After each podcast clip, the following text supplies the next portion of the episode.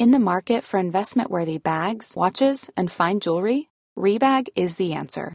Rebag is a luxury resale platform where each piece is carefully inspected by experts to ensure quality and authenticity. Use Rebag to buy and sell finds from the world's top brands, including Louis Vuitton, Chanel, and Cartier. Head to Rebag.com to get 5% off your first purchase with code REBAGNEW. Shop today at Rebag.com. That's R E B A G.com. And use promo code REBAGNEW for 5% off your first purchase. Hey, Dave. Yeah, Randy. Since we founded Bombus, we've always said our socks, underwear, and t shirts are super soft. Any new ideas? Maybe sublimely soft. Or disgustingly cozy. Wait, what? I got it. Bombas. Absurdly comfortable essentials for yourself And for those facing homelessness. because one purchased equals one donated. Wow, did we just write an ad? Yes. Bombas. Big comfort for everyone. Go to bombas.com slash ACAST and use code ACAST for 20% off your first purchase. Planning for your next trip? Elevate your travel style with Quince. Quince has all the jet setting essentials you'll want for your next getaway, like European linen, premium luggage options, buttery soft Italian leather bags, and so much more. And is all priced at 50 to 80% less than similar brands. Plus, Quince only works with factories that use safe and ethical manufacturing practices. Pack your bags with high-quality essentials you'll be wearing for vacations to come with Quince. Go to quince.com slash pack for free shipping and 365-day returns.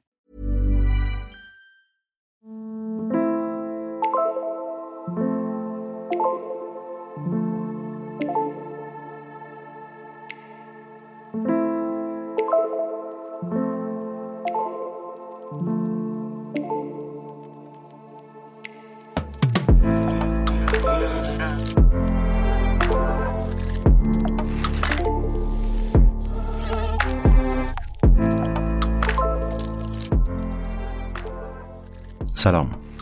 من عباس سیدینم و این اپیزود هفتم از پادکست پرسه است. تو پادکست پرسه من از کنجکاوی هام، گشت و گذارام و پرسه هام لابلای کتاب ها میگم. اپیزود هفتم پادکست پرسه و بخش اول از پرونده مولکولای جادویی در آذر 99 منتشر میشه.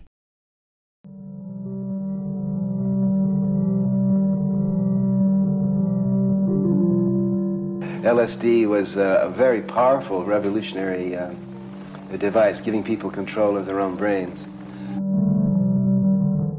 There is nothing smart, there is nothing um, uh, grown up or sophisticated in taking an LSD trip at all. They're just being complete fools. I think it would be extremely good for almost anybody with uh, fixed ideas and with uh, with a great certainty about what's what. Drop out of college, drop out of graduate school, drop out of uh, junior executive, drop out of senior executive, turn on, tune in, drop out.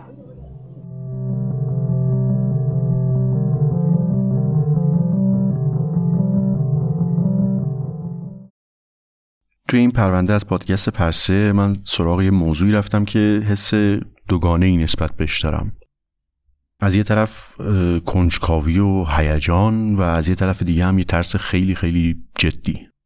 موضوع موضوع مواد سایکدلیک یا روانگردانه. همین اول هم اینو بگم که مطالبی که من اینجا میگم یه مرور خیلی کلی و عمومیه روی بعضی از جنبه های این مواد و هنوز نه فقط من که دارم این پادکست رو تولید می‌کنم بلکه کلیت ما به عنوان یک جامعه یا حتی نوع بشر خیلی چیزها رو درباره این مواد نمی‌دونیم. چیزایی درباره روانگردانا میشنویم. از ویژگی هاشون از فوایدشون از خطراتشون. برای یه فرد عادی هم مثل من تا قبل از اینکه برم و یه قدری دربارهشون کنجکاوی کنم تعریف و تقسیم بندی خاصی نداشتن. اصلا برام روشن نبود که کدوم مواد رو تو دسته مواد روانگردان یا سایکدلیک طبقه بندی می‌کنن. فرقشون یا اصلا شباهتشون با مواد ممنوعه دیگه چیه؟ چه ربطی به اوپیویدها دارن؟ چه ربطی به ماریجوانا دارن؟ آیا اصلا ربطی دارن؟ یا شباهتشون فقط اینه که همشون جزو گروه مواد ممنوعن؟ این مواد با مغز ما و با ذهن ما چه کار می‌کنن؟ چطور اثر می‌ذارن؟ چی شد که اصلا توی یک دوره ای از تاریخ معاصر اینقدر سر و صدا کردن و بعد یهو شدیدن ممنوع شدن؟ و بعدم اینکه امروز توی این دنیای روانگردان ها چه خبره؟ داستان ما و روانگردان ها رو میشه از چند تا نقطه مختلف شروع کرد. از تاریخ باستان یا از همین قرن بیستم. فکر کنم شروع از این قرن بیستم می مقدار راحت تر باشه. پس بریم ببینیم که ماجراشون چیه. اواخر قرن بیستم دو تا مولکول غیر عادی دو تا ترکیب عالی با شباهت های خانوادگی خیلی جدی و قابل توجه وارد صحنه عمومی جامعه غربی شدن این دو مولکول در طول زمان اثر خیلی جدی روی روندهای اجتماعی، سیاسی، فرهنگی و همینطور زندگی هزاران و بلکه میلیون ها آدم گذاشتن. از راه رسیدن این دوتا مولکول مصادف بود با معرفی بمب اتم. بعضی اصلا این دوتا اتفاق رو با هم مقایسه می‌کنن. میگن که این دوتا کشف یعنی این کشف اون دوتا مولکول و همینطور بمب اتم حالا انرژی های خیلی زیادی رو آزاد کرده و با این انرژی ها دنیای ما برای همیشه عوض شده. بریم سراغ اون دوتا مولکول. اولی یک ترکیبی به اسم لیسرژیک اسید دیاسلوماید چیزی که به صورت مخفف به اسم LSD می‌شناسیم. سال 1938 بود. یک کمی قبل از اینکه برای اولین بار فیزیکدانها اتم رو بشکافن. یه شیمیدان سوئیسی به اسم آلبرت هافمان تو آزمایشگاهش برای شرکت داروسازی سوئیسی ساندوز مشغول کار بود. به عنوان یه بخشی از کارش داشت سعی می‌کرد بعضی ترکیبات شیمیایی رو از گیاها استخراج بکنه که کارکرد دارویی داشته باشن. دنبال یک ترکیبی بود که به گردش خون کمک بکنه. اصلا هم دنبال مواد psychoactive موادی که روی سیستم عصبی اثر بذارن نبود. خودش این ماجراها رو توی کتاب خاطراتش به اسم LSD فرزند دردسرساز من تو سال 1979 تعریف می‌کنه. کارش توی آزمایشگاه شرکت ساندوز این بود که مواد فعال رو از بعضی گیاهای دارویی جدا کنه و داشت روی سنتز کردن آلکالویدها یا یه سری ترکیب های شبه قلیاها کار می‌کرد. ترکیبایی که یک قارچی به اسم ارگات تولید می‌کرد. ارگات یه قارچیه که معمولا قلات و مخصوصا جو رو درگیر می‌کنه و گاهی باعث میشه کسایی که اون جو آلوده رو مصرف می‌کنن انگار به صورت موقتی دیوانه بشن یا حالتی شبیه تسخیر شدگی پیدا می‌کنن. در طول زمانم قابله ها از ارگات برای کمک به زنها در طول زایمان استفاده می‌کردن. شرکت ساندوز هم امیدوار بود که یه چیز به درد بخوری از تو این ارگات در بیاره. پاییز سال 38 آقای هافمان یه سری مولکول هایی رو ایزوله کرده بود و به ترتیب اسم گذاری کرده بود. یکیش همین بود.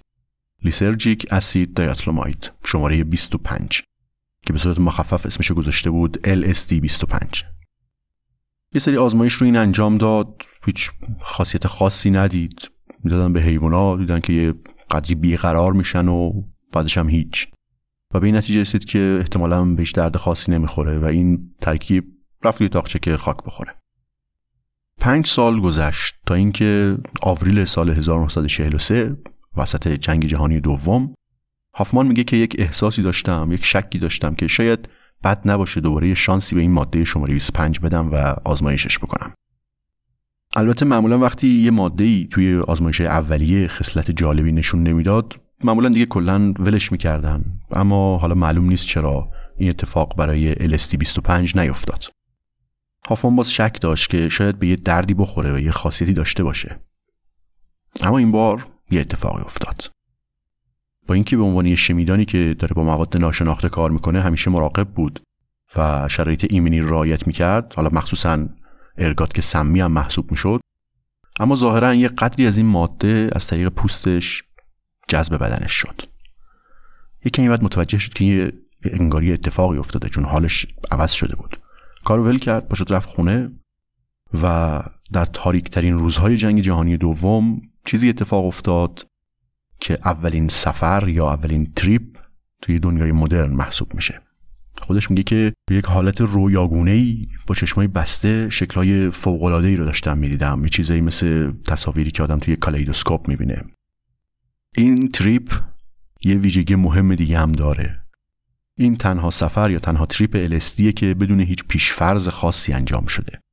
هافمان هیچ تصوری نداشت که باید انتظار چه چیزی رو بکشه. اصلا کل ماجرا یه تصادف بود. حالا بعدا می‌بینیم که این پیشفرض داشتن و انتظار داشتن چه اهمیتی تو این داستان داره. بعد از این تجربه هافمان خیلی کنجکاو شد. تصمیم گرفت که روی خودش آزمایش بکنه. اینکه یه دانشمندی روی خودش آزمایش بکنه تا اون موقع کار رایجی بود.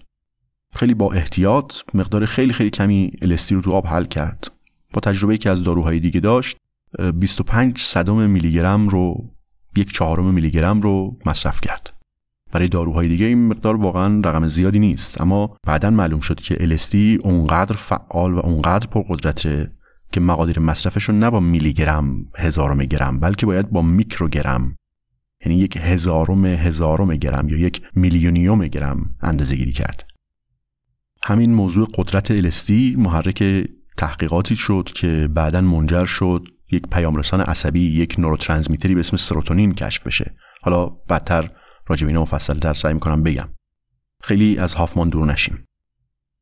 هافمان تو این دفعه دوم چیزی رو تجربه کرد که بعدا بهش گفتن سفر بد بد تریپ. چیزی که خودش توصیف می‌کنه اینه که مطمئن بودم به صورت دائمی و بدون برگشت دیگه دیوانه شدم. آزمایشگاه رها می‌کنه با دوچرخه پا میشه میره خونه.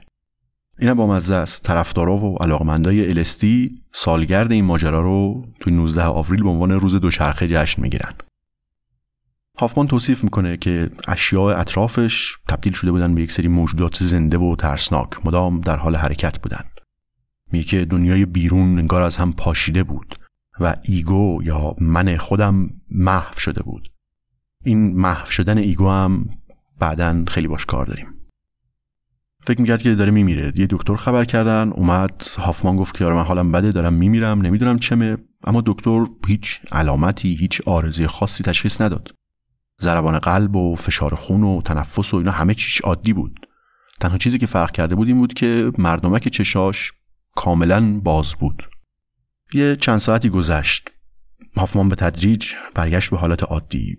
پا شد و رفت بیرون و میگه که همه چیز انگار تر و تازه بود. برق می‌زد. انگار جهان همین الان خلق شده بود تازه. ما امروز می‌دونیم و بعدا مفصلتر در موردش حرف می‌زنم که اینکه چه انتظاری از تجربه روانگردان داشته باشیم شدیدا روی تجربه ما اثر می‌ذاره.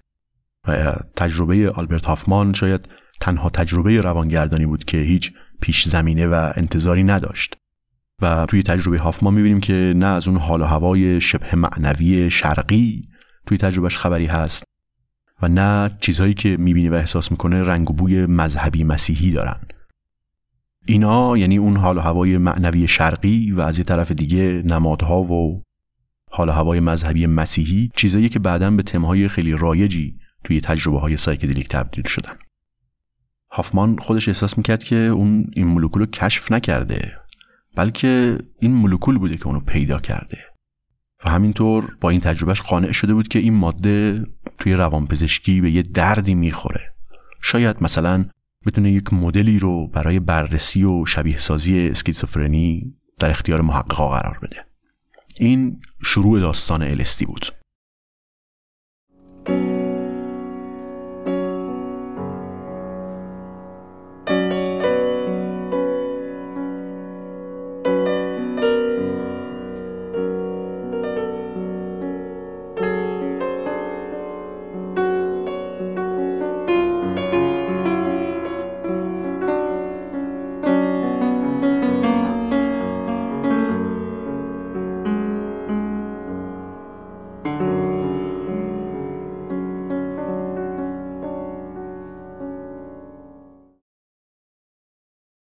دومین مولکول داستان ما چیزی بود که هزاران سال بود توی بعضی از جوامع وجود داشت. حالا اما دنیای توسعه یافته خیلی خبری ازش نداشت. این ماده رو یه شیمیدان درست نکرده بود. این هم مثل ارگات توی یه قارچ وجود داشت. ماده ای که بعدا به اسم سیلوسایبین شناخته شد و بومی های مکزیک و آمریکای مرکزی صدها یا شاید هزاران سال بود که توی مراسم مذهبی و آینی ازش استفاده می‌کردن. آزتک ها بهش می‌گفتن تیونا نکاتل یا گوشت خدایان. بعد از هجوم اروپایی با آمریکای جنوبی کلیسای کاتولیک خیلی سفت و سخت با این قارچ و استفادهش مخالفت کرد. سال 1955 تقریبا دوازده سال بعد از اینکه هافمان الستی رو کشف کرد یه بانکدار آمریکایی در واقع یکی از مدیرای اجرایی ارشد جی پی مورگان که به صورت آماتور در مورد قارچ ها مطالعه می کرد به اسم آر گوردون واسون این توی هیمنز توی جنوب مکزیک به آیواسکا رسید. دو سال بعدش یک گزارش 15 صفحه‌ای به اسم قارچ هایی که تصاویر غریب خلق می‌کنند توی مجله Life منتشر کرد. این گزارش رو میشه یک نقطه شروع آگاهی عمومی از مواد روانگردان در نظر گرفت. تا اینجا اطلاع از LSD عمدتا محدود بود به جامعه متخصص های سلامت روان و یعنی روانپزشکا و روانکاوا و اینا. از زاویه دید امروزی هم یه مقداری عجیبه که شروع ماجرا از یه بانکدار و بعدم از مجله Life بود. از اینا رسمیتر و موجهتر شاید نشه پیدا کرد.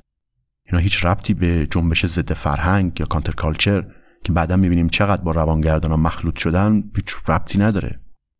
یه مدتی بعد از انتشار اون مقاله توی مجله Life واسون یه ترتیبی داد که یه چند تا نمونه از این قارچ مکزیکی رو برای هافمان بفرستن. هافمان هم دو تا ماده psychoactive ازش جدا کرد. اسمشون رو گذاشت psilocybin و psilocin. و همینطور psilocybin هم به صورت مصنوعی سنتز کرد. خودش امتحان کرد. می‌نویسه که سی دقیقه بعد از مصرف دنیای بیرون شروع به تغییر عجیبی کرد. همه چیز رنگ و بو و شخصیت مکزیکی به خودش گرفت. سال 62 هافمان و واسون دوتایی پا شدن رفتن مکزیک و سیلوسایبینی هم که خودشون ساخته بودن به صورت قرص همراهشون بردن پیش اون کسی که قارچو ازش گرفته بودن. اون هم قارچه رو خورد و امتحان کرد و گفت آره این قرص ها واقعا روح این قارچ ها رو تو خودش داره. خیلی طول نکشید که هزارها نفر من جمله بعضی آدم مشهور و بعضی سلبریتی ها مثل باب دیلن، جان لنون، میک جگر اینا به دنبال این ماجیک ماشروم به دنبال این قارچ جادویی. باشدن رفتن مکزیک و سراغ اون روستا. این ماجراها تو دهه 60 اتفاق افتاد که بعدا بهش می‌رسیم. اما نتیجهش این شد که اون روستا خب حالا تو مرکز توجه ها قرار گرفته بود عملا زندگی طبیعیش مختل شد. اون زنی هم که واسطه شده بود که قارچو بدن به واسون یه زنی بود به اسم ماریا سابینا. اون هم کلی براش دردسر درست شد. بابت اینکه قارچا رو به غریبه ها داده از جامعه اطرافش ترد شده بود خونش رو آتیش زده بودن و روستا و روستاهای اطراف و اینا همه پر شده بود از آدمای غریبه. خط و ربط داستان رو گم نکنیم. برگردیم عقب برگردیم به اونجایی که شرکت سندوز نمی‌دونست که با این ماده عجیبی که حالا در اختیار داره چه کار بکنه چه کارش میشه کرد. توی حرکت شاید غیر عادی شرکت سندوز یه تصمیمی گرفت. گفتش که به هر محققی به هر دانشمندی که بخواد از الستی توی تحقیقاتش استفاده بکنه هر چقدر بخواد الستی مجانی میده. تعریف اصطلاح محقق هم انقدری گل و گشاد تعریف کردن تا عملا هر درمانگر و پزشک و روانشناس و اینایی که می‌خواست بتونه الستی داشته باشه. شرطش فقط این بود که تجربیاتش رو به صورت مکتوب برای سندوز گزارش کنه. این شرایط تا حدود سال 66 ادامه داشت و عملا مسئول موج اول تحقیقات روی روانگردان ها بود. یعنی تا زمانی که شرایط سیاسی اجتماعی در رابطه با این مواد یهویی عوض شد. هدف سندوز این بود که شاید یه راهی برای تجاری کردن الستی پیدا بشه. بشه ازش یه دارویی ساخت یا توی پروسه درمانی چیزی ازش استفاده کرد. این ماده LSD اونقدر عجیب بود که حتی نمی‌دونستن چه اسمی باید براش بذارن. این اسم psychedelic که به معنای افشا کننده یا نشان دهنده روان یا سایکیه این از سال 57 استفاده شد و به تدریج جا افتاد. طی دهه 50 یک سری اسمهای مختلفی برای اینا پیشنهاد شد تا نهایتا اسم psychedelic جا افتاد. این قضیه اسمم از این جهت اهمیت داره که نشون میده تصویر و برداشت اون دانشمندا اون کسایی که با اینا کار می‌کردن از این مواد چی بوده و چطور درباره اینا فکر می‌کردن؟ اول گفتن اسم اینا رو بذاریم psychotomimetic چون که دارن شرایط سایکوسیس یا روانپریشی رو یک جوری شبیه سازی یا تقلید می‌کنن. psychotomimetic یعنی یک چیزی که سایکوسیس رو تقلید می‌کنه. برای کسایی که از بیرون داشتن مشاهده می‌کردن اینطور به نظر می‌رسید که کسی که LSD و بعدتر psilocybin مصرف می‌کنه و همه اینا هم توی حد تحقیقات علمیه هنوز توی سطح عمومی مطرح نیستن این مواد. کسی که این دوتا رو مصرف می‌کنه خیلی از نشانه ها و عوارض روانپریشی رو به صورت موقت نشون میده. عوارض مختلفی شبیه به فقدان ego محو شدن مرزهای ego یا خود. ادراک و تصویر معوج و منحرف شده ای از بدن. شنیدن و دیدن صداها و تصویرهایی که وجود ندارن. ناپایداری عاطفی مثل خنده و گریه ناگهانی و بیدلیل. دیستورت شدن حس زمان هزیانگویی توهم اینا چیزای مختلفی بود که توی مشاهدات به چشم می اومد وقتی محققا تستای استاندارد روانشناسی مثل تست رورشاکو روی کسایی امتحان کردن که الستی مصرف می‌کردن تست رورشاک همون تستیه که یه سری لکه های سیاه روی کاغذ اون رو به فرد نشون میدن تا تدائی های ذهنیش رو ارائه می‌کنه. وقتی اینجور تستا رو به افرادی می‌دادن که LSD مصرف کرده بودن گزارش ها نتایج خیلی شبیه کسایی بود که درگیر اسکیزوفرنی هستن. این باعث شد که دانشمندا امیدوار باشن که بتونن با کمک این مواد یک درک بهتری از روانپریشی پیدا بکنن. حالا درسته که توی این مقطع هیچ ایده ای نداشتن که آیا میشه از این مواد دارویی چیزی هم درست کرد یا نه برای درمان این روانپریشی ها اما همین که یه مولکول مشخصی می‌تونست اینطور اثراتی ایجاد بکنه باعث امیدواری بود که شاید این حالات این پدیده ها یه چیزایی مثل اسکیزوفرنی علت شیمیایی داشته باشن. چیزی که LSD بتونه کمک کنه که روشنش کنن. و البته لازمه این کار این بود که خود این دکترها و محققا هم خودشون LSD مصرف بکنن. امروز از نظر روش تحقیق علمی این کار خیلی مرسوم و موجه نیست. اما اون موقع اینکه یه دکتری یا محققی آزمایشی رو روی خودش انجام بده خیلی کار رایجی بود و اصلا روش اخلاقی اینطور دونسته می‌شد که دکتر یا محقق باید آزمایش رو روی خودش هم انجام بده. چون اگه این کارو نکنه یعنی داره با آدمهای دیگه مثل موش آزمایشگاهی برخورد می‌کنه. نکته دیگه اون موقع این بود که هنوز نقش پیامرسانهای عصبی نقش ترکیبات شیمیایی مختلفی که روی مغز و روی ذهن اثر می‌ذارن روشن نشده بود. و این ایده که یه ترکیب شیمیایی یک مولکولی یا یه تعادل و عدم تعادل شیمیایی بتونه اثرات روانی ایجاد بکنه ایده خیلی عجیبی بود. یکی از کسایی که توی این مقطع نقش خیلی جدی روی درک LSD و بعد سیلوسایبین داشت یک پژوهشگری بود به اسم هامفری آزموند. بررسی اولیه آزموند و همکاراش نشون داد که ساختار مولکولی این LSD خیلی شبیه به آدرنالینه. خب یه سوال پیش اومد. آیا اسکیزوفرنی یک نتیجه نوعی نقص توی متابولیسم آدرنالین نیست؟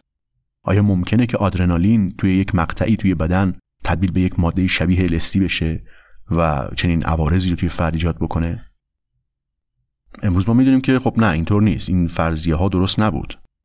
اما اینجور فرضیه ها و اینجور آزمایش ها داشت کار رو به پیش می برد تا جایی که اینطور مطرح میشه که LSD و تحقیقات روی اون یکی از محرک ها و مشوق های ظاهر شدن و اوج گرفتن دانش نوروکمیستری یا شیمی اعصاب توی دهه 50 است.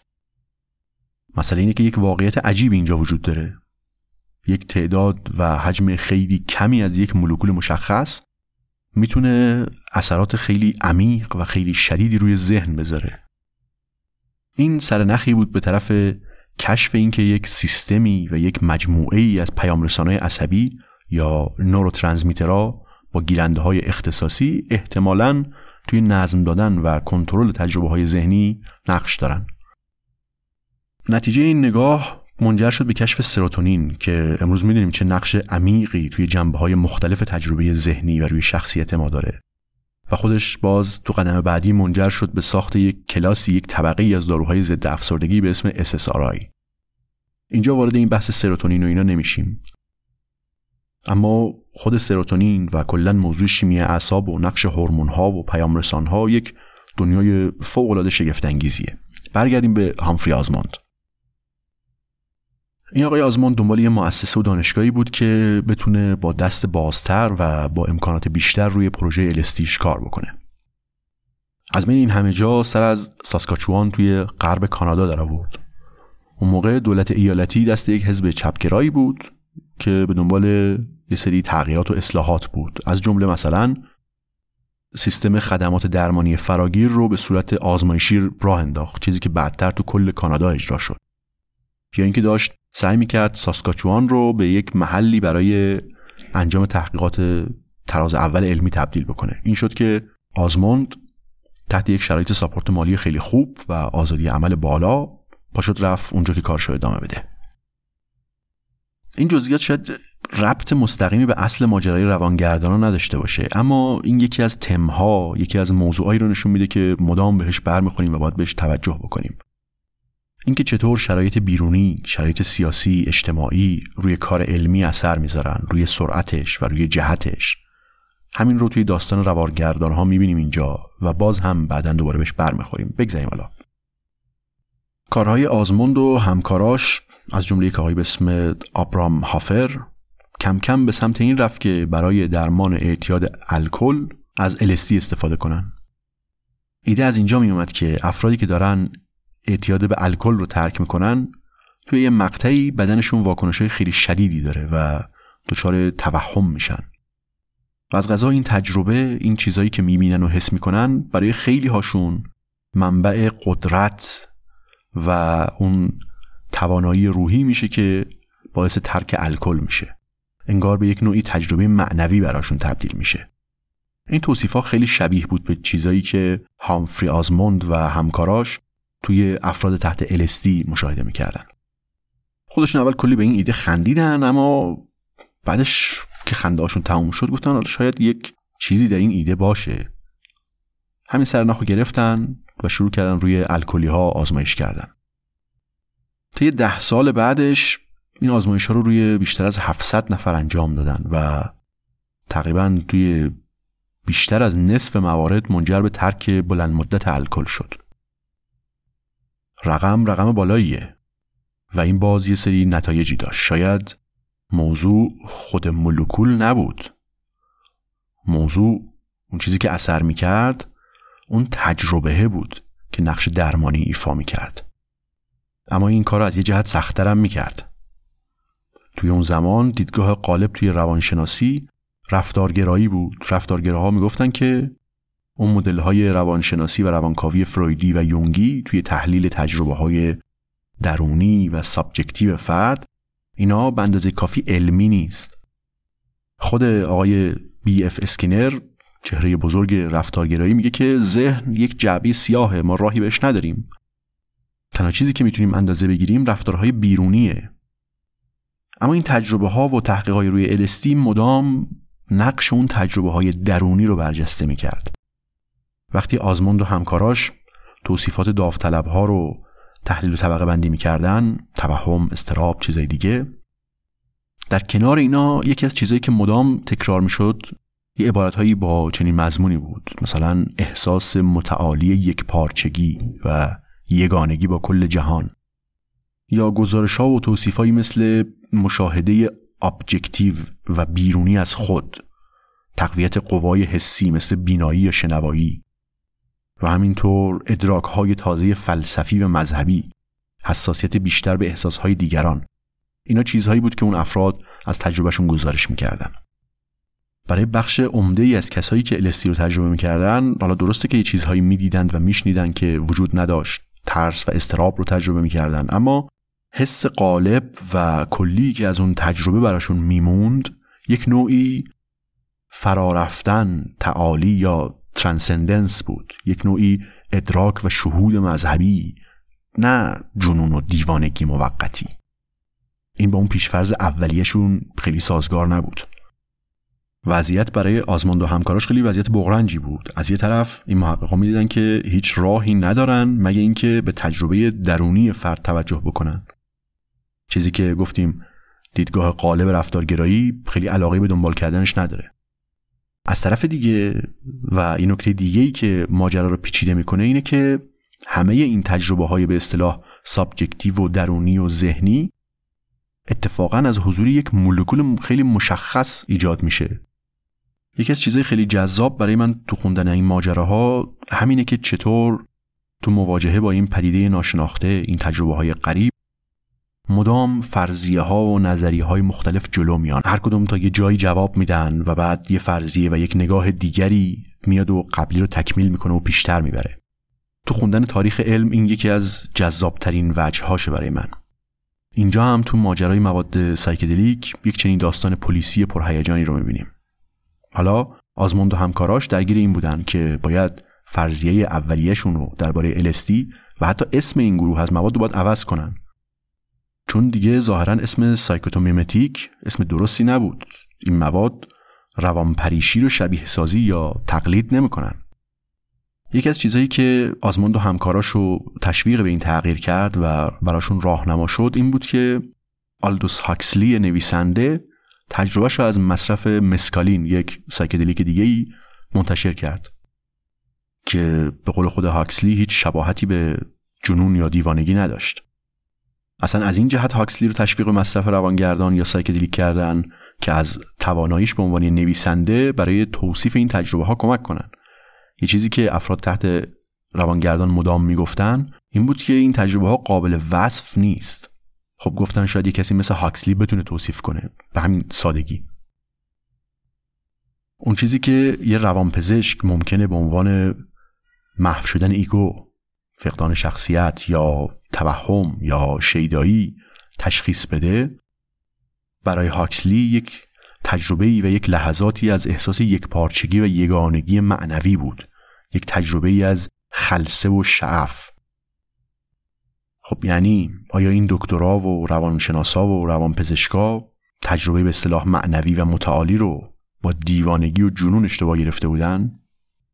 کم کم این براشون روشن شد و به این نتیجه رسیدن که محیطی که اون جلسه مصرف LSD داره توش انجام میشه خیلی تأثیر زیادی روی تجربه فرد داره و یکی از بهترین راهها برای اینکه جلسه به خوبی برگزار بشه اینه که یه نفر یک آدم همدل که خودش هم تجربه LSD داشته باشه کنار فرد باشه.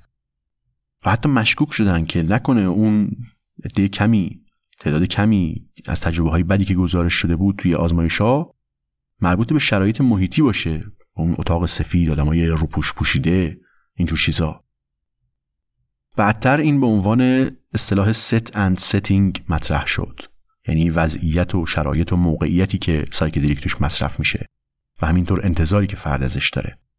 اما در نهایت این مواد به هر ترتیبی که کار می‌کردن هر جوری که کار می‌کردن به نکته اینجا بود که داشتن جواب می‌دادن تا اواخر دهه پنجاه الستی توی آمریکای شمالی به عنوان یه داروی جادویی برای درمان اعتیاد به الکل دیگه شناخته می‌شد. تو خود ساسکاچوان کانادا هم درمان با الستی به عنوان یک رویه استانداردی تثبیت شده بود.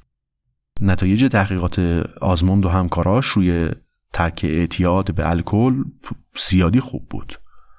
یه گروهی تو آمریکا اومدن تا آزمایش آزموند و همکاراش رو روی الکلیا تکرار بکنن.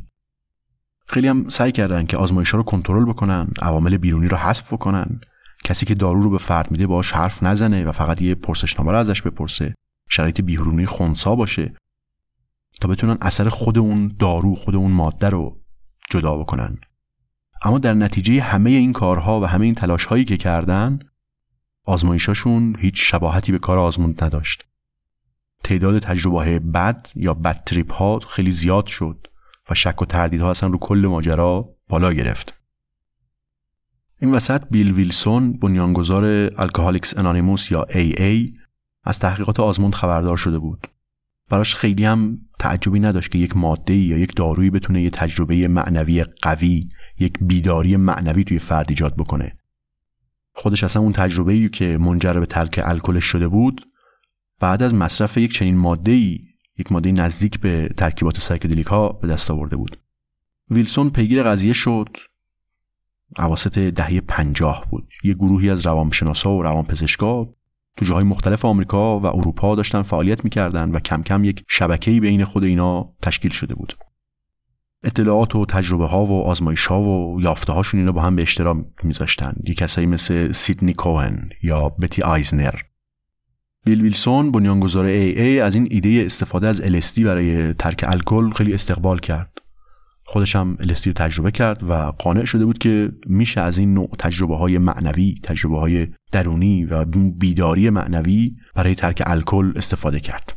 اما هیئت مدیره AA مخالفش بودن و این موضوع توی فرهنگ سازمانی AA پا نگرفت و رواج پیدا نکرد.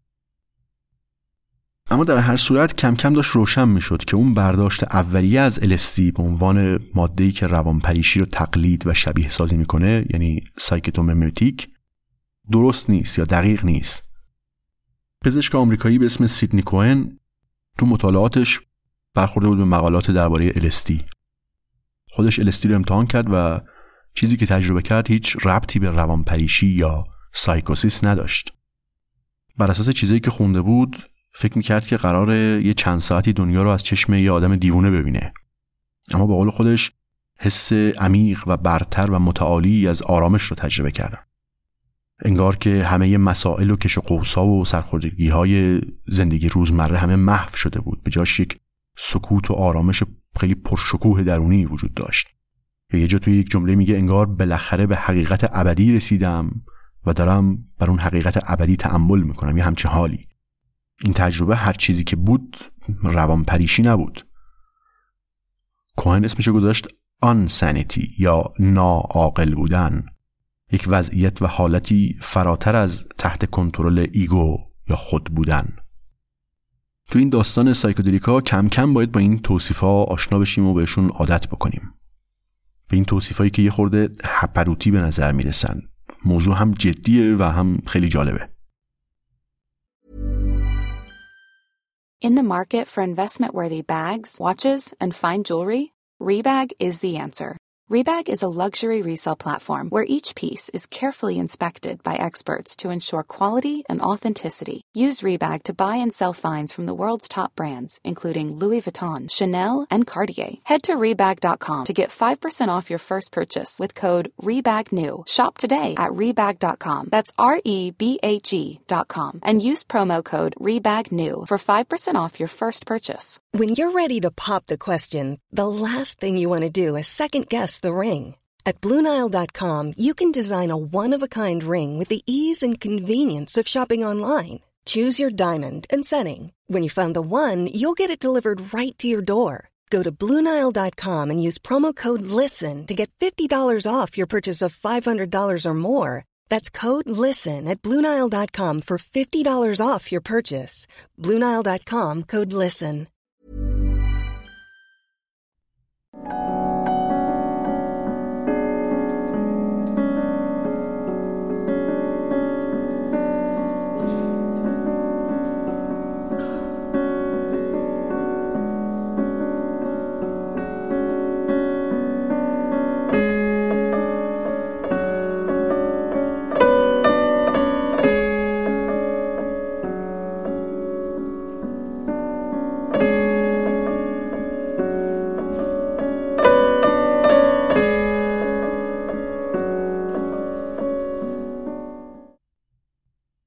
به تدریج از لابلای تجربیات این شبکه‌ای که گفتم از پزشکا و روانشناسا و روانپزشکا دو تا اصطلاح و دو تا اسم جدید در اومد یکی psycholytic و یکی psychedelic. این یک مرحله دیگه ای از شناخت این مواد و نظریه های جدیدی در مورد این مواد دوباره مطرح میشه. معمولا اینجوریه که یه نظریه یه فرضیه علمی بر اساس یک مشاهداتی مطرح میشه. بعد بر اساس اون نظریه یه سری آزمایش های جدیدی انجام میشه و شواهد بیشتری جمع میشه. خیلی وقتها تقریبا همیشه و تدریج جمع شدن این شواهد نشون میده که اون نظریه اولیه انگار با همه مشاهده ها سازگار نیست. کامل جواب نمیده. باز یه مدتی دانشمندا سعی می‌کنن حک و اصلاحی بکنن وصل پینه بکنن متمم بزنن به اون نظریه و فرضیه اولیه و این مشاهدات باقی مونده رو حلش بکنن. اما معمولا بعد از یه مدت یک فرضیه جدیدی ارائه میشه و این مشاهدات جدیدتر رو هم تو خودش جواب میده و اون تصویر رو کاملتر می‌کنه و باز این چرخه هی ادامه داره. اینو تو همه علوم می‌بینیم اینجا هم همین روند داره تکرار میشه. دو تا اسم یا دو تا نگاه و فرضیه جدید مطرح شد psycholytic و psychedelic. فرضیه اول psychotomimetic این بود که این مواد به صورت موقتی فرد رو دیوونه می‌کنن. بعد مشاهدات بیشتر حالا نشون می‌داد که این حالی که ایجاد می‌کنن اولا خیلی متنوعه. یعنی تجربه های افراد خیلی شبیه به هم نیست. و دوما لزوما ربطی به دیوانگی و روانپریشی و سایکوسیس و اینا نداره. این دوتا مدل جدید دوتا اسم جدیدی که مطرح شدن psycholytic و psychedelic با هم متناقض نبودن اما یه تفاوتایی داشتن. psycholytic به معنای رها کننده روان یا سایکی این بیشتر توسط یک گروهی از روانشناسا پیشنهاد شد و به کار می‌رفت. یه گروهی که بیشترم توی لس آنجلس بودن. نگاه این گروه از جمله همین آقای سیدنی کوهن که خیلی هم آدم جدی و آدم حسابی بود نگاهش این بود که LSD و psilocybin ظاهرا توی دوزهای پایین چنین کاری می‌کنن. یعنی روان یا سایکی رو رها می‌کنن. برای همین بهشون میگیم psycholytic این روانشناسا به مراجعه کننده هاشون دوزای خیلی پایینی از LSD می‌دادن. حول و حوش 25 میکروگرم. و گزارش هاشون نشان می‌داد که سیستم دفاعی ego یا خود توی فرد آرام شده شل شده و اون آدم خیلی راحتتر می‌تونه از حرف ها و موضوع های پنهانی و سرکوب شده درونیش حرف بزنه. خب اگر این درست باشه اینطوری می‌شد از الستی توی روانکاوی استفاده کرد به عنوان یک عامل کمکی. مدل کلاسیک روانکاوی اینه که فرد تحت نظارت روانکاو شروع می‌کنه به واکاویدن احساسها و خاطره ها و تداییهاش و به تدریج به اون لایه ها و بخش های پنهانتر ناخودآگاهش سعی می‌کنه دست پیدا بکنه و اونا رو به سطح بیاره و بررسیشون کنه. یه چنین چیزی. حالا LSD توی دوزهای پایینش ظاهرا این امکان رو می‌داد که فرد بتونه خیلی سریعتر این فرایند رو طی بکنه خیلی راحتتر به اون بخش های پنهان دسترسی پیدا بکنه. این مدل تحلیلی psycholytic خیلی هم خوب با مدل روانشناسی جور در می اومد مثلا یک روانشناسی به اسم استانیسلاو گراف این توی مشاهداتش می‌دید که با دوزهای کم و متوسط از LSD مراجعه کننده هاش خیلی سریع رابطه قوی با ناخودآگاهشون برقرار می‌کنن. اون آسیب ها های کودکی رو بازیابی می‌کنن. احساس های مدفون و پنهانشون رو بیرون میارن یا حتی در بعضی موارد لحظه تولد رو دوباره تجربه می‌کنن.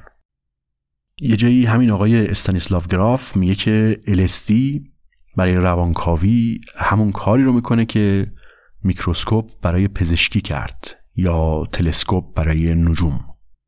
این گروه و شبکه روانشناسا و روانکاوها به تدریج گزارش ها و بررسی رو منتشر می‌کردن.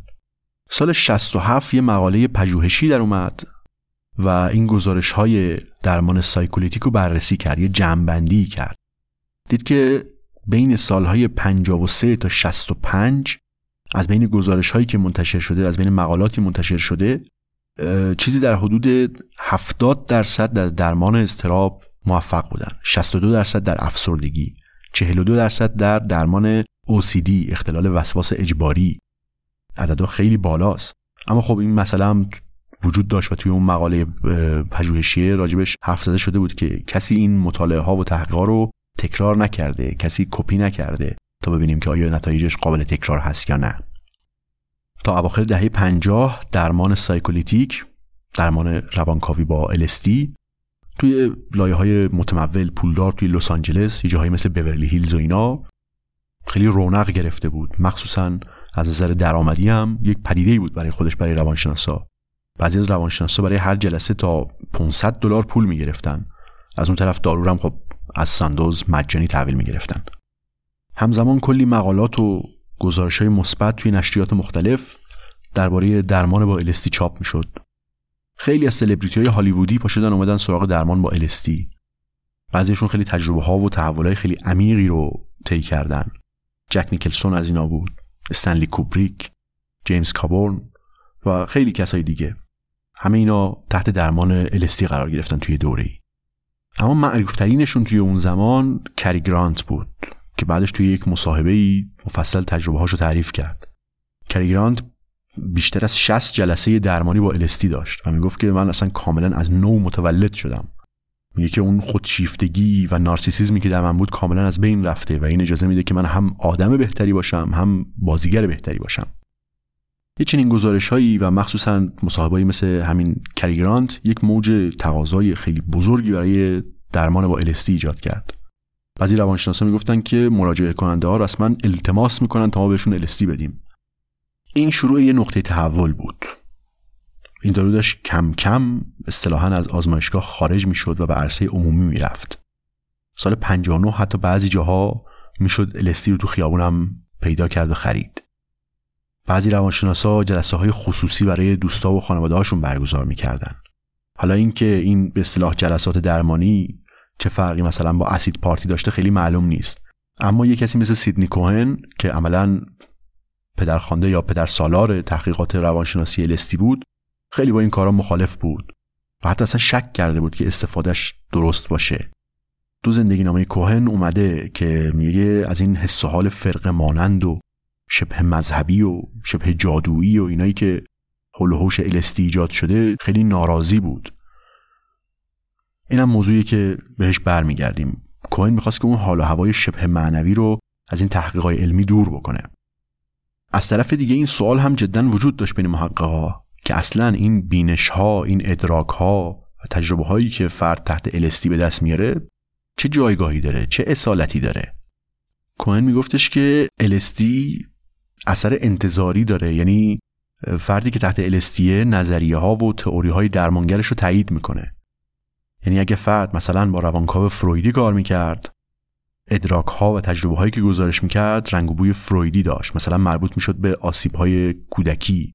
مربوط می‌شد به امیال جنسی یا احساسات اودیپال. اگه با روانکاو یونگی کار می‌کرد مربوط می‌شد به تصاویر و خاطره های که رنگ و بوی خیلی روشنی از کهن الگوها داشتن. این وضعیت این تجربه ها این ادراک ها نقش و کارکرد درمانی داشت. بله هیچ کسی اینو نمی‌تونست این کار بکنه و کوهنم سیدنی کوهنم اینو می‌دونست. اما یک مسئله جدی وجود داشت. این روند یه چیزی رو داشت نشون می‌داد. فردی که میره پیش روانشناس یک مشکلی داره. کوهن می نویسه که هر توضیح و تبیینی برای مسئله و مشکل بیمار اگر هم فرد و هم روانشناس جدا بهش باور داشته باشن این خودش به یک درک و به یک راهنمای مفیدی تبدیل میشه. اما این باعث میشه که روانشناسی یه خورده ای انگار رنگ بوی شمنیزم به خودش بگیره. روانشناسی دیگه علم نباشه تبدیل بشه به یک چیزی شبیه درمانهای درمانگرهای قبایل قدیمی. یه دیگه می‌گفتن که خب وقتی جواب میده وقتی کار می‌کنه اصلا چه اهمیتی داره که دلیل جواب دادنش چیه؟ داره کار می‌کنه دیگه چی کارش دارین؟ وقتی به تاریخ سایکودلیکا توی قرن بیستم نگاه می‌کنیم یه چهره هایی مثل کوهن که اینطور پیگیر دقت علمی باشن کمترن اینا اقلیتن. کسایی که هم دقت علمی دارن و هم از اون طرف حاضرم نیستن که پتانسیل بالقوه این مواد رو همینجوری به حال خودش رها بکنن. کوهن تا پایان دوران کاریش واقعا به قدرت درمانی الستی باور داشت. مخصوصا تو درمان استراب های بیمارای سرطانی. چیزی که خودش اسمشو گذاشته بود درمان از طریق خود استعلایی self transcendence یا حتی یه جایی از لغت عرفان کاربردی استفاده می‌کنه applied mysticism. تو همین ترکیب لغاتم میشه این احساس دوگانه کوهن رو دید. از یه طرف یه اصطلاحی مثل applied mysticism یک اصطلاح زبان علمی داره زبان فنی داره. اما از اون طرف نصف این اصطلاح mysticism ه یعنی چیزی شبیه عرفان به زبان فارسی. یعنی از یک طرف علمیه از یک طرف هم با یک پدیده مواجهه که هنوز درک روشنی ازش نداره و به جز توصیفات و لغات و اصطلاحات غیر علمی مثل توصیفات معنوی یا شبه معنوی یا شبه اشراقی کلمه برای اسم گذاشتن روی اینا نداره. در مقابل این گروه یک کسایی مثل سیدنی کوهن در مقابل اینا که اقلیت هم هستن. کسایی رو میشه گفت که مبلغ سایکدلیکن دقیقا میشه از لغت مبلغ براشون استفاده کرد. تو اپیزود بعدی بیشتر درباره اینا هم حرف می‌زنیم. گفتم که هامفری آزموند و همکاراش این کسایی که توی ساسکاچوان کانادا کار می‌کردن مدل سایکوتوممتیک رو اول مطرح کرده بودن که دیدن جواب نداد. مدلی که می‌گفت این مواد روانپریشی رو شبیه سازی می‌کنن. دیدن این مدل جواب نداد. روانشناسایی مثل سیدنی کوهن هم روی مدل تحلیلی کار می‌کردن به اسم psycholytic. هم اون گروه psychotomimetic ها و همین گروه psycholytic ها هر دوتاشون تقریبا به یک نقطه ای رسیدن به یک جای مشابهی رسیدن. دیدن که در یک جایی قرار دارن که درکشون از این مواد با نگاه علمی با روش علمی خیلی راحت نیست. این وسط پای دو تا شخصیت غیر علمی غیر دانشمند به داستان باز شد. دو نفر از سلسله شخصیت های عجیب غریبی که توی تاریخ مواد psychedelic مدام تو این گوشه کنارا حضور دارن. یکی نویسنده معروف آلدوس هاکسلی و دومی یک قاچاقچی و اسلحه فروش سابق جاسوس احتمالا مخترع سابقه دار میلیونر عارف یه بابایی به اسم ال هاوارد این هاوارد با هاوارد مؤسس فرقه ساینتولوژی فرق داره با اون اشتباه نشه اون یه دلاور دیگه ایه. این دو تا آدم که تقریبا هیچ ربطی به کار علمی نداشتن به هامفری آزموند و همکارش هافر کمک کردن تا یک چارچوب و یک مفهوم جدیدی رو برای تجربه LSD خلق بکنه. یک راهی رو پیدا بکنن تا تجربه LSD رو قابل فهمش بکنن قابل درکش بکنن و همینطور یک سری پروتکل های درمانی رو تعریف بکنن. چیزی که حتی همین امروز هم کاربرد داره. اسم این دیدگاه و این پارادایم جدید از بین نامه‌نگاری های آزموند و هاکسلی در اومد. psychedelic به معنای بروز دهنده ذهن mind manifesting. هاکسلی یکی از مقاله های آزموند خونده بود که توش تجربه LSD رو توصیف کرده بود. خودش هم قبلتر به این موضوع یعنی موضوع مواد psychedelic و همینطور موضوع خودآگاهی علاقه داشت. یه رمان معروفی داره هاکسلی به اسم دنیای قشنگ نو Brave New World. توی اون دنیا یک چنین ماده‌ای به اسم سوما هست. از طرف دیگه هاکسلی به موضوعات معنوی و اشراقی و ادراکات فراطبیعی و تناسخ و بعد از اون طرف موجودات فضایی و به این دور چیزا علاقه داشت. سال 53 هاکسلی از آزموند خواست که براش یه تجربه روانگردان تحت کنترل فراهم بکنه. سال 53 زمانیه که هنوز استفاده عادی و خارج از محیط آزمایشگاهی و تحقیقاتی از این مواد خیلی رایج نیست. آزموند به امید اینکه خب آقای نویسنده بتونه یه کمکی بهش بکنه پاشد رفت لس آنجلس و به هاکسلی مسکالین داد. و البته خیلی هم شک داشت خیلی ترس داشت. به یکی از همکاراش گفتش که میترسم که توی تاریخ نه به عنوان دانشمند بلکه به عنوان کسی ثبت بشم که آلدوس هاکسلی نویسنده رو دیوونه کرده. البته اتفاق بدی نیفتاد و بلکه اتفاق خیلی خوبی افتاد. هاکسلی یک تجربه فوق ای داشت و گزارشی رو نوشت و منتشر کرد به اسم دروازه های ادراک Doors of Perception. نوشتن این گزارش باعث شد که کل تجربه و تعریف psychedelic برای همیشه تو فرهنگ ما تغییر بکنه. درباره این تجربه هاکسلی واقعا هیچ شکی نداشت که این ماده و این تجربه یک دسترسی تازه‌ای به یک قلمرو معنوی با زیبایی های فوق العاده زیادی براش فراهم کرده. میگه که دم دستی ترین اشیا با یک نور عظیم الهی می درخشیدن چیزی که هاکسلی اسمشو می‌ذاره ذهن کامل یا ذهن جامع mind at large. می‌نویسه که حتی چین و چروک های شلوار فلانل خاکستریم هم سرشار از حضور و isness بودن. یک نوعی isness رو نمی‌دونم چجوری میشه ترجمهش کرد. بعد از تمام بودگی و بینهایتی اون پارچه‌ای که پیش چشمش بوده می‌نویسه. به یه گلدون نگاه می‌کنه و میگه که آن چیزی را دیدم که آدم در صبح خلقتش دیده بود. معجزه وجود برهنه و لحظه به لحظه. گلها با نور درونیشان می درخشیدند اما در زیر بار عظمتی که داشتند می لرزیدند.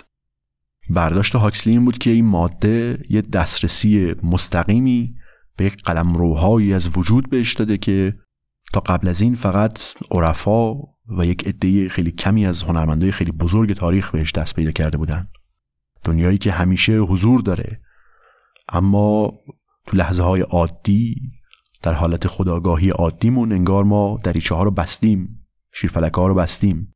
انگار یک نوعی فیلتر ذهنی گذاشتیم و فقط یک قطراتی از اون خداگاهی ازش عبور می‌کنه و به ما می‌رسه. هاکسلی این عبارت درهای ادراک یا دروازه های ادراک هم از ویلیام بلیک گرفته بود. گفتش که مسکالین دروازه های ادراک را با قدرت باز کرد و خودآگاهی و هوشیاری را به درون راه داد که با آن می‌شد بینهایت را درک کرد. بینهایتی که همیشه در اطراف ما حضور دارد حتی در چین و چروک های شلوار. این ماجرا و این توصیف های عجیب غریب هاکسلی یک فصل تازه ای رو تو داستان مواد psychedelic شروع کرد. همونطور که گفتم بهتر از این به بعد به این توصیف ها کم کم عادت کنیم. ما امروز اینو می‌دونیم که مثل هر تجربه سایکدلیکی تجربه هاکسلی هم بدون پیشفرض و روی یک لوح سفیدی شکل نگرفته بود بلکه چیزایی که خونده بود مطالعاتش و همینطور گرایش های فکری و فلسفی که هاکسلی همراه خودش به این تجربه برده بود واقعا به شکل داده بود. این ایده که یک شیری یک والوی هست که ادراک ما رو محدود می‌کنه مثلا خود این ایده از انری برکسون فیلسوف فرانسوی میاد. تو نظر برکسون خداگاهی یا کانشسنس چیزی نیست که مغز آدم درستش می‌کنه تولیدش می‌کنه. بلکه یک چیزی مثل میدان الکترومغناطیس که در خارج از ما وجود داره و مغز ما مثل گیرنده رادیو روی می‌تونه روی این امواج این خداگاهی تنظیم بشه. یا اینکه مثلا هاکسلی عمیقا باور داشت که در بنیاد و پایه همه ادیان جهان یک هسته مرکزی مشترکی از تجربه های اشراقی وجود داره که بهش می‌گفت فلسفه یا خرد جاودانه. طبیعتا تجربه هاکسلی از مسکالین همه اینا رو تایید کرد. یه منتقدی درباره کتاب دروازه های ادراک هاکسلی نوشته بود که این کتاب شامل 99 درصد هاکسلی و نیم گرم مسکالین است. اما مثل خیلی از ایده ها و ادراک های دیگه که ما داریم و تحت تاثیر هنرمندهای بزرگه تجربه psychedelic هم از این به بعد برای همیشه اثر و رد پا یا اثر انگشت هاکسلی رو روی خودش خواهد داشت. این تجربه هاکسلی دیگه واقعا برای آزموند هیچ شکی باقی نذاشت که اون مدل مفهومی psychotomimetic که می‌گفت این مواد روانپریشی رو شبیه سازی می‌کنن این نمی‌تونه کارکرد ذهنی رو تحت این مواد توضیح بده. یه تجربه مشترک و یکی بهش می‌گفت محو شدن شخصیت و یکی دیگه اسمشو میذاشت حس یگانگی با جهان. انگار همه چیز به زاویه دید و پرسپکتیو اون فرد بستگی داشت. بین هاکسلی و آزموند نامنگاری ها درباره این تجربه و این مواد ادامه داشت. توی یکی از نامه ها هاکسلی توی یک بیت موزونی می نویسه که To make this mundane world sublime just half a gram of phanerothym برای اینکه این دنیای دم دستی رو متعالی بکنی فقط نیم گرم phanerothyme لازمه. یه چنین چیزی. phanerothyme ترکیبی از کلمه های یونانی به معنای روح و بروز دادن و ظهور کردن.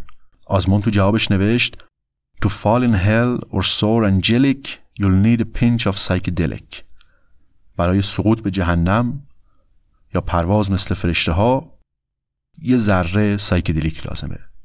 و اینطوری این اسم متولد شد. توی خوندن داستان psychedelic ها دو تا چیز خیلی به چشم میاد. یکی این توصیف ها و حرف های شبه معنوی و یکی هم شخصیت هایی که هر کدوم به یک شکلی عجیب و غریبن. اون از آلبرت هافمان کاشف یا مخترع LSD که میگه نمی‌دونم چرا دوباره بعد از چند سال سراغ آزمایش کردن LSD 25 رفتم. انگار این ماده بود که منو به سمت خودش می‌کشید. تا هاکسلی که از دروازه های ادراک می‌گفت و کسای دیگه ای که توی اپیزودهای بعدی بهشون می‌رسیم. یه اشاره به الهابارد کردم و کسایی مثل تیموتی لیری تو دهه های 60 و 70 یا کسی مثل آقای پال استمتس که معاصره. توی اپیزودهای بعدی می‌بینیم که چطور شد که سایکدلیک ها به سطح اجتماع اومدن و چرا ممنوع شدن؟ و بعد اون سوال اساسی اصلا اینا چیکار می‌کنن؟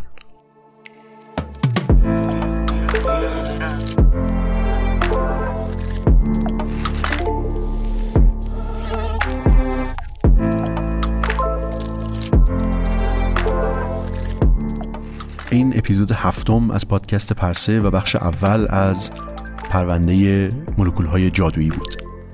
ممنون از شما که پادکست پرسه رو میشنوید و به دوستاتون معرفی می‌کنید و ممنون از دانیال کشانی که پوسترهای این پرونده رو طراحی کرد. پادکست پرسه رو می‌تونید روی اینستاگرام پرس پادکست و روی توییتر ات پرس پی دنبال بکنید و یا با ایمیل info at با من در تماس باشید.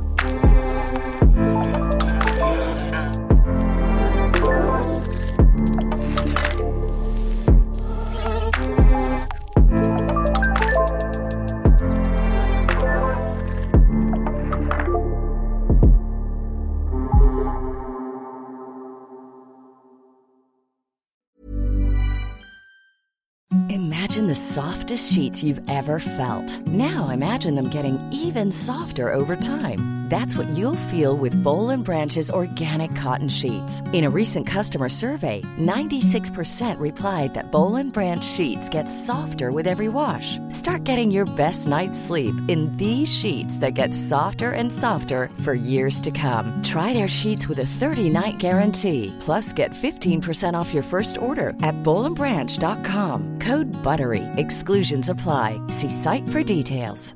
Even when we're on a budget, we still deserve nice things. Quince is a place to scoop up stunning high-end goods for 50 to 80% less than similar brands. They have buttery soft cashmere sweaters starting at $50, luxurious Italian leather bags, and so much more.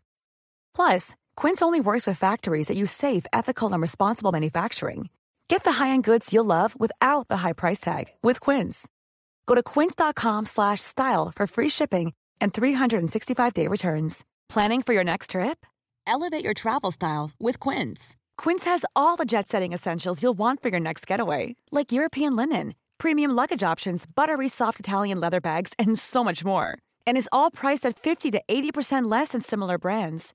Plus, Quince only works with factories that use safe and ethical manufacturing practices. Pack your bags with high-quality essentials you'll be wearing for vacations to come with Quince. Go to quince.com slash pack for free shipping and 365-day returns.